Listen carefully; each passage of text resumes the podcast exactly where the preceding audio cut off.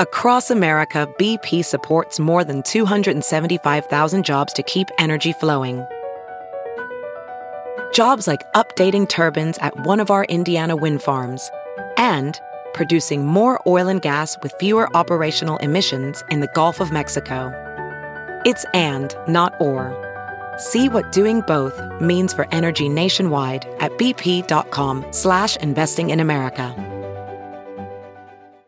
Ms. Franke, how do you plead to count one, aggravated child abuse, a second degree felony? Guilty.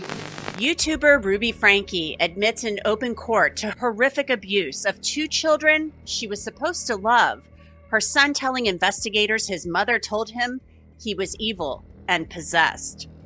I'm Angenette Levy. It's Tuesday, and this is Crime Fix. Law and Crime's look at the biggest stories in the world of crime. Ruby Franke appeared in a Utah courtroom on Monday and admitted she abused two of her children, a boy and a girl. And a warning what I'm going to tell you is absolutely beyond the pale. The boy, who escaped from Jodi Hildebrandt's house in August, said the abuse started in May of this year and just escalated. It got worse throughout the summer months until he escaped the home in late August. The boy was subjected to a number of things, including deprivation of food and water, and having his head held underneath water and deprived of oxygen for extended periods of time. The plea agreement says his mother kicked him with boots on and made him wear weights as he was attached to her.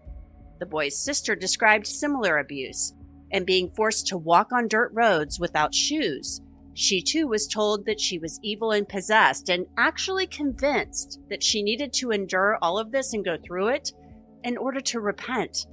The prosecutor spoke after Franke pleaded guilty about what comes next for her and Jodi Hildebrandt, a woman who claims to be a counselor. Because the alleged facts of the ongoing case involving Jodi Hildebrandt are intertwined with this case, our office will not be making additional statements to the media at this time. Give the gift of whiskey this holiday season with the Whiskey Raiders Bottle of the Month Club. Each month, the experts at Whiskey Raiders send a full size bottle of delicious, rare whiskey to everyone in the club. A subscription to this club is the perfect holiday gift for the whiskey lover in your life who's interested in trying new, exciting bottles and learning about what they are drinking. Sign up for the club at www.whiskeyraiders.com or by clicking the link pinned in the comments below. And this month, only you can use the promo code HOLIDAYS23 for an exclusive holiday discount on your purchase. Now, Ruby Franke and Jodi Hildebrandt, they are Mormons, but the Mormon faith and most faiths do not teach that abuse is necessary to repent. So, where do people come up with this stuff? Joining me to discuss this is somebody uh, who knows a lot about the human mind and criminal thinking. He is forensic psychiatrist Dr. Daniel Bober. Dr. Bober, welcome to Crime Fix. Thanks for coming on. Great to be here. Dr. Bober, you know, this case is so disturbing. It, it was disturbing before we even knew about this stuff, about the claim that the children were possessed and needed to endure this abuse in order to repent. I'm trying to figure out where where do people get this uh, because we we hear about people going to extremes because of religion and maybe you think that your children are doing something sinful but having them do this awful stuff like having them endure abuse because you think they're possessed where where are people getting this kind of thing well, you know, different parents have different parenting styles. Uh, for example, there's what we call authoritarian parenting, which means that you believe in strict obedience, you use force, you use coercion. Um, you believe that breaking the will or bending the will of the child is an act of love itself. And then, of course, there's authoritative parenting, which is more focused on love and nurturing. And although you have strict rules, you validate the child's concerns. And kids that experience this type of parenting tend to grow up with greater self control and better self esteem. Whereas with authoritarian parenting, they tend to have lower self esteem. So it is really a form of authoritarian parenting, uh, which can obviously be very harmful uh, to mental health, especially when taken to this extreme. You know, you can parent your child any way that you want, but when you start doing things that in, endanger their mental or physical health, you've obviously taken it to a very concerning extreme.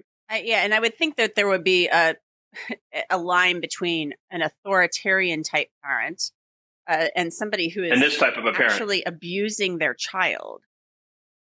Correct. Dr. Bober, there is obviously a big disconnect here. I mean, these are people who convinced these children who that they were evil and possessed and that they needed to go without food, have their held, heads held under water, deprived of oxygen, um, doing really arduous physical activity, exercises to repent and drive out, I guess, evil spirits. So this is a disconnect between Christian teachings and, um, you know, this. So, so where, how does this develop in the mind of a parent and somebody who's supposed to be a counselor? Well, absolutely. I mean, this is not part of any Christian teaching. Uh, very often, parents who engage in this level and this type of abuse are themselves victims of, of abuse or may have their own mental illness. So this is something that's taken to an extreme. Obviously, children don't have the emotional maturity to make these types of decisions. So they count on parents who are loving, who are nurturing, who treat them with compassion and dignity to guide them in a, in a way that allows their mental health to blossom. But this is something that's totally been perverted uh, into something that is clearly just blatant abuse. Welding instructor Alex DeClaire knows firsthand how VR training platforms like ForgeFX can help meet the demand for skilled workers. Anywhere you go look, there's going to be a shortage of welders. VR training can help welding students learn the skills they need to begin and advance in their career. The beauty of virtual reality is it simulates that exact muscle memory that they need. Explore more stories like Alex's at meta.com slash metaverse impact. Do you see this often? Is this is this something that you see and that, that we don't hear about unless it gets to this level where the police get involved and the news media becomes aware? Is this something you you have seen in the past? Is is this common where parents think my kid is possessed? I mean, it just sounds like something out of a movie or something out of The Exorcist or something like that. I have seen it, and I'll tell you something. I've seen it more commonly during the pandemic uh, because the school system was actually an anchor for people.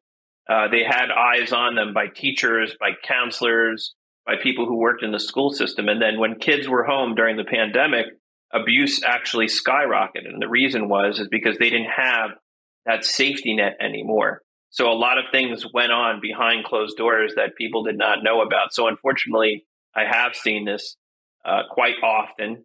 I've been involved in cases like this where abuse has occurred, and it is something that's very concerning. And then you add the social media element to this case, and you can see uh, how, unfortunately, our culture uh, promotes this because people are exploited, whether it's for monetary gain or for fame. Uh, the whole system uh, really is called into question and how it operates. So you've actually seen it where people think their kids are possessed or it's just this uh, extreme level of abuse? I've seen an extreme level of abuse. I haven't specifically seen a case where parents believe their children were possessed. Uh, obviously, that says more about the parents than the children. It's obviously something wrong with the parents. I mean, it seems like a perversion of the religious teaching, and I and I'm, I guess I'm trying to drill down as to where that comes from well, maybe the parents themselves grew up in a strict religious background. And perhaps, again, because of their own mental illness, their own trauma, this was taken to a, ridiculous and dangerous extreme. And maybe that's what's happening here. Mm-hmm. Uh, you know, I. It's really hard to even imagine for me. I mean, I'm a, I'm a parent, obviously. Um, ever, you know, I threatened to take my kids' electronics away to, you know, things of that nature. Um, but this is just beyond the pale. I mean, these kids, thank God they escaped because they, they could have, they could have died. I mean, seriously, we're talking about being left out in the heat and in the sun, uh, sunburned, uh, I mean, deprived of water, oxygen, food. These are things that if this had gone on much longer, these kids could have endured, and they did endure some physical harm, but serious physical harm, and not to mention the mental aspect of this and the emotional aspect of this. It's absolutely horrific uh, and it's criminal.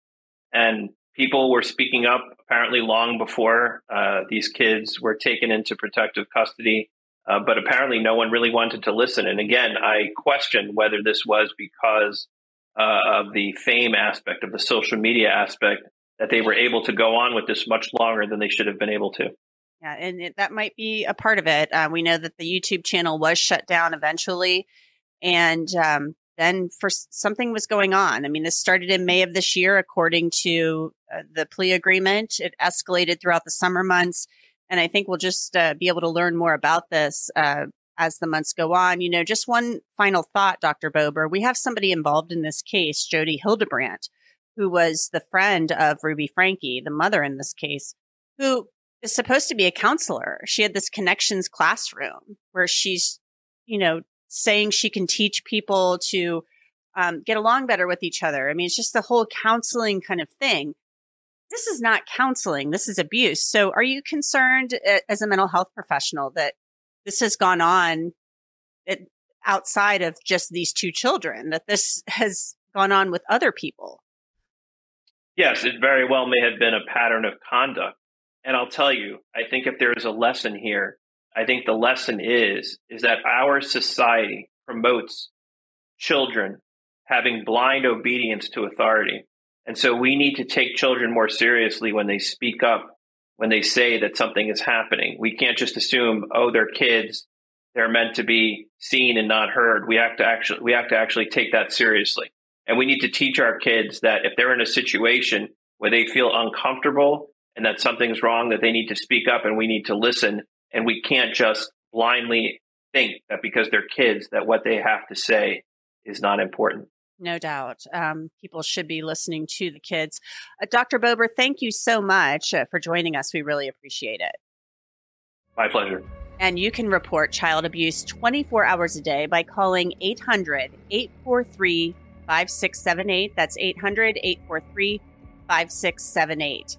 And that's it for your crime fix on this Tuesday, December 19th, 2023. I'm Angenette Levy, and we will see you next time.